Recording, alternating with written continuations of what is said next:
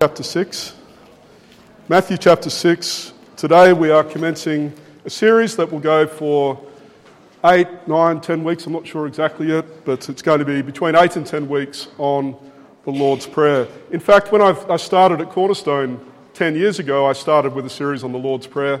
And so it's, it's a real joy to me to begin uh, what I, I hope will be another 10 years of ministry at Cornerstone with a series on the Lord's Prayer. So please have your Bibles open at Matthew chapter 6. And uh, a special welcome to any visitors we have with us today. It's, it's great to see you, and we hope for the opportunity to, to meet you after church. Some years ago, I heard a voice, voice coach teaching us about the importance of, of posture and how important it is when you are public speaking uh, to stand with your shoulders back and your head high. And I realise now that I've said that, you're going to be uh, looking very carefully at my posture. And the, the, what this coach suggested is that we should all look at three year olds, three year old boys and girls. And she said, Look at the three year old. Look at the way their shoulders are thrown back and their heads are high and they strut around like little kings and queens, don't they, of all that they survey. Now, why is it? Why is it that the three year old walks around with shoulders back, heads high, with such confidence? Well, it's because they haven't hit 12 yet. They haven't hit 16 yet. They haven't hit 21 yet. They feel at the age of three very safe, assured, confident in the care of mum and dad. But by about the age of 12, having been uh, battered, by the cruel words and actions of others, the shoulders begin to slump, the head drops, the hair falls across the eyes, and we have a completely different posture before the world. Even mum and dad let us down, and this contributes to a different posture. Now, for some Christians, this, this kind of posture of the, the, the slumped shoulders the dropped head, the hair across the eyes. Perhaps it sounds all too familiar to you. The trials and attacks of the world have been beating you down. And the worries that you have for your health, your family, your study, your career, your church, the worries you have for this world are bowing down your shoulders, weighing down upon you, and your spiritual shoulders are slumped, and you have little confidence and little joy in your Christian life. Now, if that sounds familiar to you, if you feel that spiritually you are in this posture of depression, and there's no confidence, and there's little joy in the Christian life, then what you urgently need to hear is the Lord's Prayer. The Lord's Prayer is going to be so vital and important for us. Let me read it to you from Matthew chapter 6, verse 9, where Jesus said, This then is how you should pray Our Father in heaven, Hallowed be your name. Your kingdom come. Your will be done on earth as it is in heaven. Give us today our daily bread and forgive us our debts as we also have forgiven our debtors. And lead us not into temptation, but deliver us from the evil one. Heavenly Father, speak to us now, we pray, by your word. We pray in Jesus' name. Amen. Now, the early church father Tertullian said that the Lord's Prayer is a short summary of the entire gospel. And I have to disagree with that. I think that it, it says a great deal about who God is it says a great deal about humanity, Christian anthropology, if you like, but it doesn't tell us very much directly about who Jesus is, his person, or his work. So I would disagree that the Lord's Prayer teaches us everything that we need to know about the Christian life. It is, however, an extremely important part of Christian thinking and Christian life. In fact, as you look across the history of the church, whenever a great teacher of the church has written a catechism for the church, there are always three documents that they include in that catechism. What are they? The Ten Commandments, the Apostles' Creed, and the Lord's Prayer. Christian teachers across the centuries have seen that the Lord's Prayer is an essential part of what every Christian needs to know. And unlike the Apostles' Creed, the Lord's Prayer is God breathed. The Apostles' Creed is not God breathed. It's a wonderful summary of Christian faith, but it is not inspired in the way the Lord's Prayer is. The Lord's Prayer comes to us directly from the lips of God. It's a prayer that God Himself, the Son of God, teaches us to pray. Now, we're going to see that the Lord's Prayer is a very precious gift for God's people. But let me say right now, it is not a gift for everyone. The Lord's Prayer is not given to everyone. It is given to those who have come to see their sin, who have come to see their, their spiritual bankruptcy and poverty. It's given to those who have come to God for mercy and forgiveness and redemption. It is given to those who have looked up to Jesus Christ and have held on to Him for salvation and life. The Lord's Prayer is not a prayer given to everyone to pray, but to those who have come to Jesus Christ in repentance and faith. Now, as we look at the Lord's Prayer, we see that there are two main parts to it. We see that there is an address, Our Father in heaven, and we see that there are six petitions, six requests the Westminster Larger Catechism describes prayer as pouring out our heart's desires before God. And so in the Lord's Prayer, we see those six petitions, the six prayers that we should be pouring out of our heart. And we're going to look at those six petitions in the coming weeks. But for today, we're looking at the address, where Jesus commands us to address God as our Father in heaven. And in fact, there is so much to, to think about. It, those few words are so rich and so important that today we are simply going to stop and dwell on those astounding words Our Father. Next week, we'll look at Our Father in heaven. And we'll see that both of those parts of the address are critical to our Christian thinking and understanding. But today, we're looking at our Father. Because what Jesus is, is, is telling you, brothers and sisters, is that you are to stand before God and you are to look up to Him as your Father. Jesus is saying, when you stand before God and you look to Him, you are to say to Him, you are to pray to Him, Father, our Father. Now, we are so used to that. But let me remind you that in the Old Testament, God is described as Father only 15 times. 15 times in all of the 39 books of the Old Testament. And God is never addressed as Father in the Old Testament. He's described as Father. But I cannot come up with one example of a, of a person in the Old Testament who looks up to God and prays, Father. And so, try to get this. Just, to, just, just imagine yourself on that mountain and Jesus is seated there on the mountain.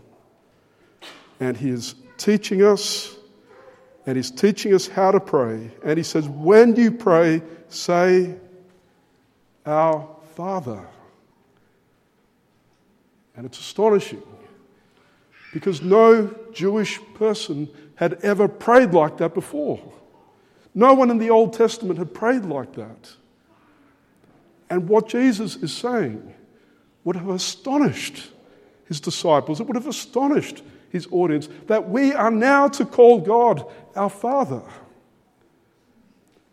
And if only we could recapture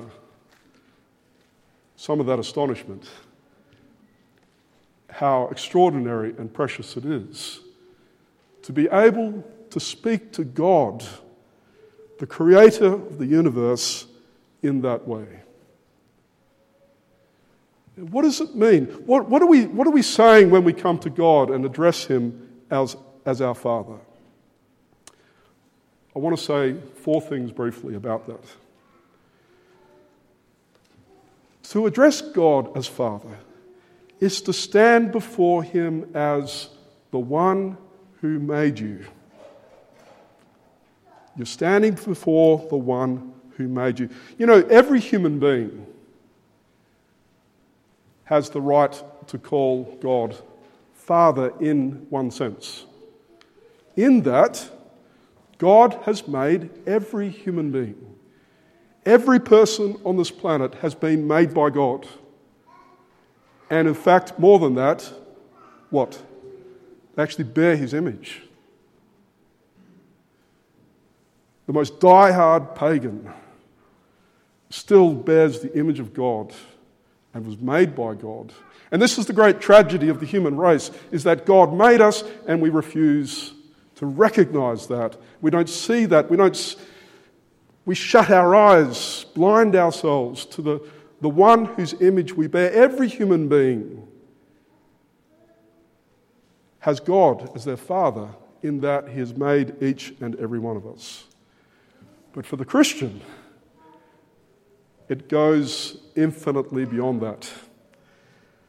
Because we address God as Father in a infinitely more immediate and deeper and supernatural sense. Because if you're a Christian, then not, not only did God make you, but He remade you. You've been born again, Jesus said. There's been a new birth, a new you. You look the same on the outside, but there's a new you on the inside made directly by God. There's been a new birth. And I, I'm old enough now to remember a time where the church distinguished between Christians and born again Christians. Who else can remember that, that dreadful time? Dreadful because there's no such thing as a Christian who is not born again. If you're a Christian, you are by definition born again. You are a new creation, Paul says. And so when you pray to, to God, Jesus said, He's your Father in that He made you, but he's, he's your Father many, many times over again because He's given you a new existence, a new you. John chapter 1. To all who received Jesus, to those who believed in his name, he gave the right to become children of God. Children born not of natural descent, nor of human decision, or a husband's will, but born of God. Something supernatural has happened in you if you've come to Christ in repentance and faith. Something that the world could never have done has happened to you and within you. God has made a new you. And He's your Father by virtue of your new creation. Stand before Him as His child, born again, a new creation. This is what Jesus is commanding us to do when he says that we must address God as our Father. Don't forget who you are. You're born again. Secondly, stand before God as the one who loves you. Now, almost all fathers love their children, but what a flawed and broken down love this so often is. I'm right in saying that, aren't I? I think every dad would agree. Our selfishness spoils our love for our children, makes us neglectful. We break our promises. You know, my, I can remember my dad promising things and didn't come through with it. I thought I'll never do that. But we all do. We break our promises, sometimes because we don't want to keep them, sometimes because we can't keep them. In any case, we fail. We fail to protect our children the way we ought to.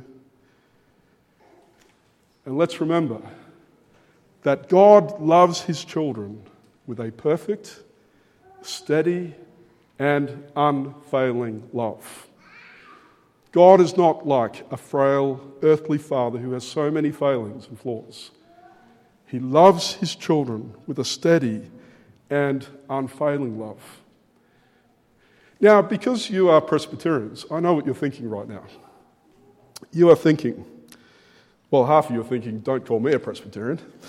but the other half, who, who uh, don't take offense at that, are thinking, well, when, when the preacher tells me that God loves me, yeah, I know what he means.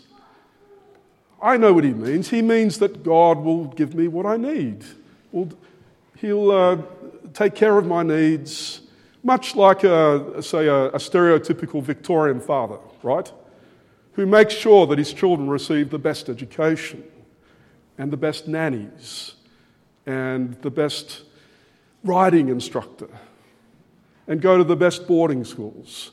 But there wasn't much affection. That's the stereotype Victorian father, making sure their children get the best of things, but there's no affection there. They don't really want to be with their children. In fact, they're quite relieved when they go off to boarding school.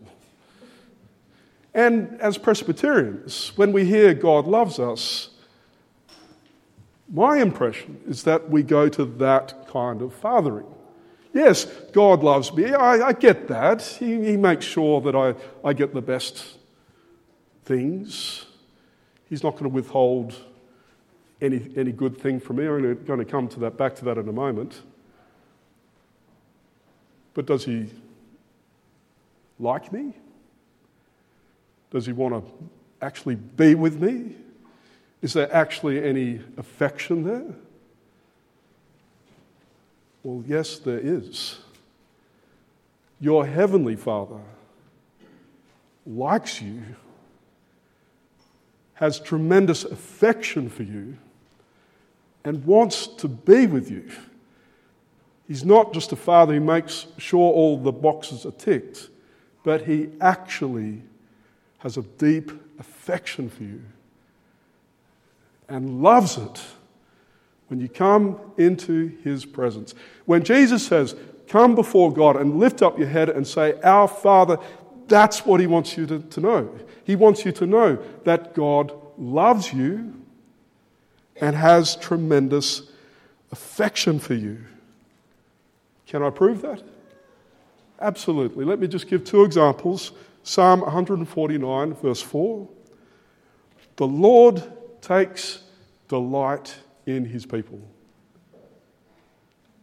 Let me say that again. The Lord takes delight in his people, and he crowns the humble with salvation. When you address God as Father, you are addressing the God who takes delight in you. And Zephaniah 3, verse 17 the Lord will take great delight in you he will quiet you with His love. He will rejoice over you with singing. There's delight, brothers and sisters. Don't our minds go right now to the prodigal father? We can call him the prodigal father, can't we? Because of his, his, his prodigious love for the son that returned home when the son returned home, what happened? Okay, yeah, your bedroom's still there. You'll still get your three meals a day. We'll make sure all your needs are taken care of. Good to have you back. Not, not at all, right? Runs to meet his son, hugs him, embraces him, puts a ring on his finger, the best cloak, the fattened calf is slaughtered, a party is held because the father has this tremendous affection and liking for his son and is thrilled to be in the presence of his son. And this is exactly what Jesus is saying. When you pray to God, Father, think of the prodigal father. Remember those tremendous affirmations in God's word that he delights in you. Doesn't mean that he doesn't grieve for your sin. It doesn't mean that he won't discipline you for your sin. In fact, he disciplines you because he loves you.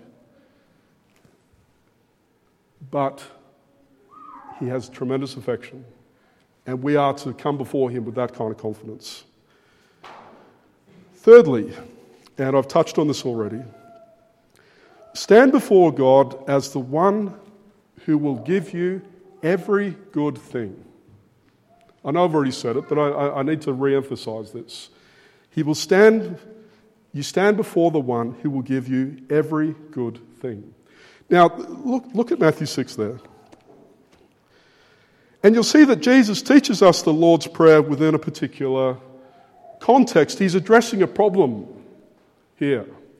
The Lord's Prayer is a corrective to a problem. In fact, two problems. What's one of them? Well, first of all, the Lord's Prayer is a corrective to the problem of the, uh, the person whose religious life, their prayer, their fasting, their alms giving is done for what? It is done for show. What does Jesus call them? He calls them hypocrites. Literally, the word hypocrite means a play actor. Think of the Greek actors. They wore those big masks, didn't they? And some had a big frown on them, some had a big smile on them. You saw what was on the outside of the mask, but what was inside could be quite different. And Jesus said, Well, there's a problem because there are, we, we see these Pharisees, we see these religious people, and they are giving, but they're making sure that everyone notices they're giving. And they are praying, but they make their prayers long, and their, their prayers are really made to an audience. Not to God, but to an audience. Yeah, and, and they, they fast, but they want everyone to know that they're fasting. And so they put on sackcloth and they, they frown and they go around, oh, I'm so hungry. It's so hard, this fasting. You know, they want everyone to know. And Jesus is addressing this problem of false piety.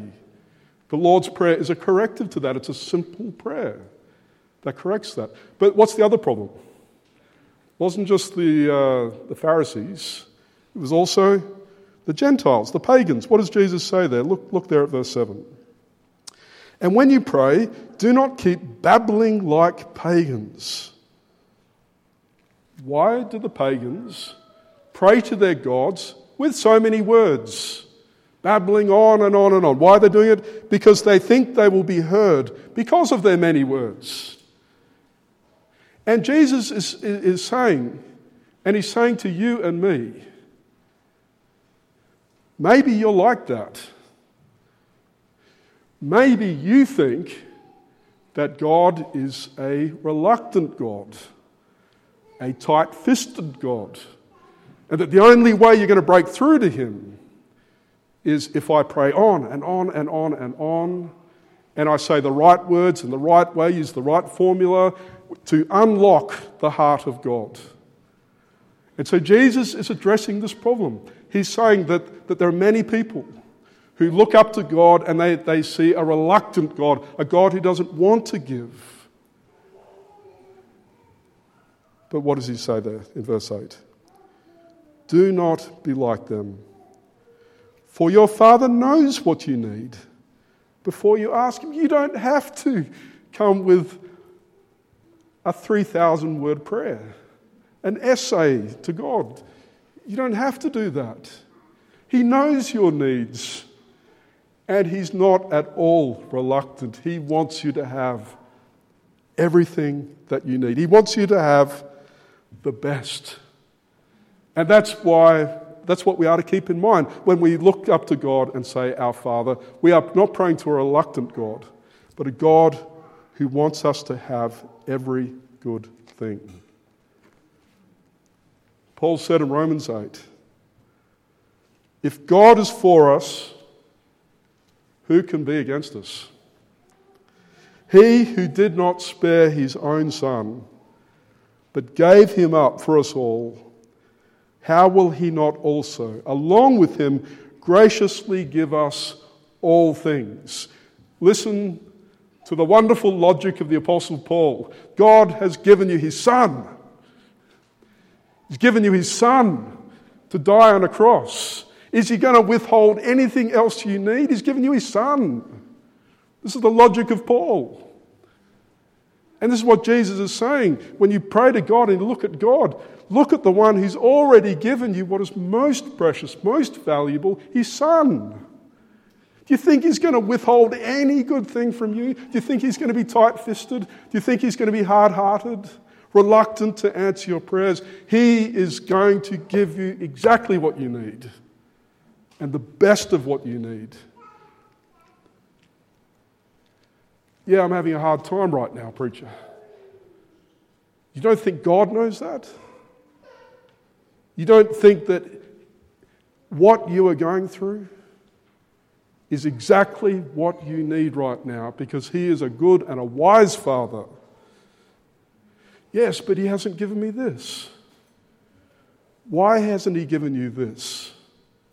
Because He knows that that is not what you really need. In fact, it could be very harmful. Brothers and sisters, if you are walking around with a chip on your shoulder as though God has dealt you a, a bad hand, you need to come back to the Lord's Prayer. He's your Father, and He loves you, has affection for you. He's already given you His Son, and He will not withhold one good thing from you. Fourthly, very briefly, please, please note there that Jesus does not teach us to pray, My Father. We could pray, My Father, but what he actually teaches us to pray is, Our Father. Christianity, my Christian faith is not me and the Lord, it's we and the Lord. We're, we're, we're together we pray, we look up to our Father alongside our brothers and sisters, there in our minds, there in our hearts. There's the vertical relationship with God, but there's this critical horizontal relationship with our brothers and sisters that the Lord's Prayer emphasizes. We pray to God as our Father. And so, if you've come this morning with your head bowed down, your shoulders hunched, you lost your confidence and your joy in your Christian faith. Well, if you have put your trust in Jesus, and Jesus says, throw your shoulders back, lift up your head, look up to God, and say, Our Father our Father because He made you twice over. You're His new creation. He loves you and has tremendous affection for you. He sings over you, celebrates you, because He sees in you the work of His Son. And He will never, ever, ever withhold one good thing from you or allow one thing to happen in your life that is not for your best and is not for the best of those around you. Pray to God as Father. And I want us to keep this in mind in a moment as we come to the Lord's table. Our musicians are going to come up now. We're going to sing Just As I Am, and then we'll come to the communion table together.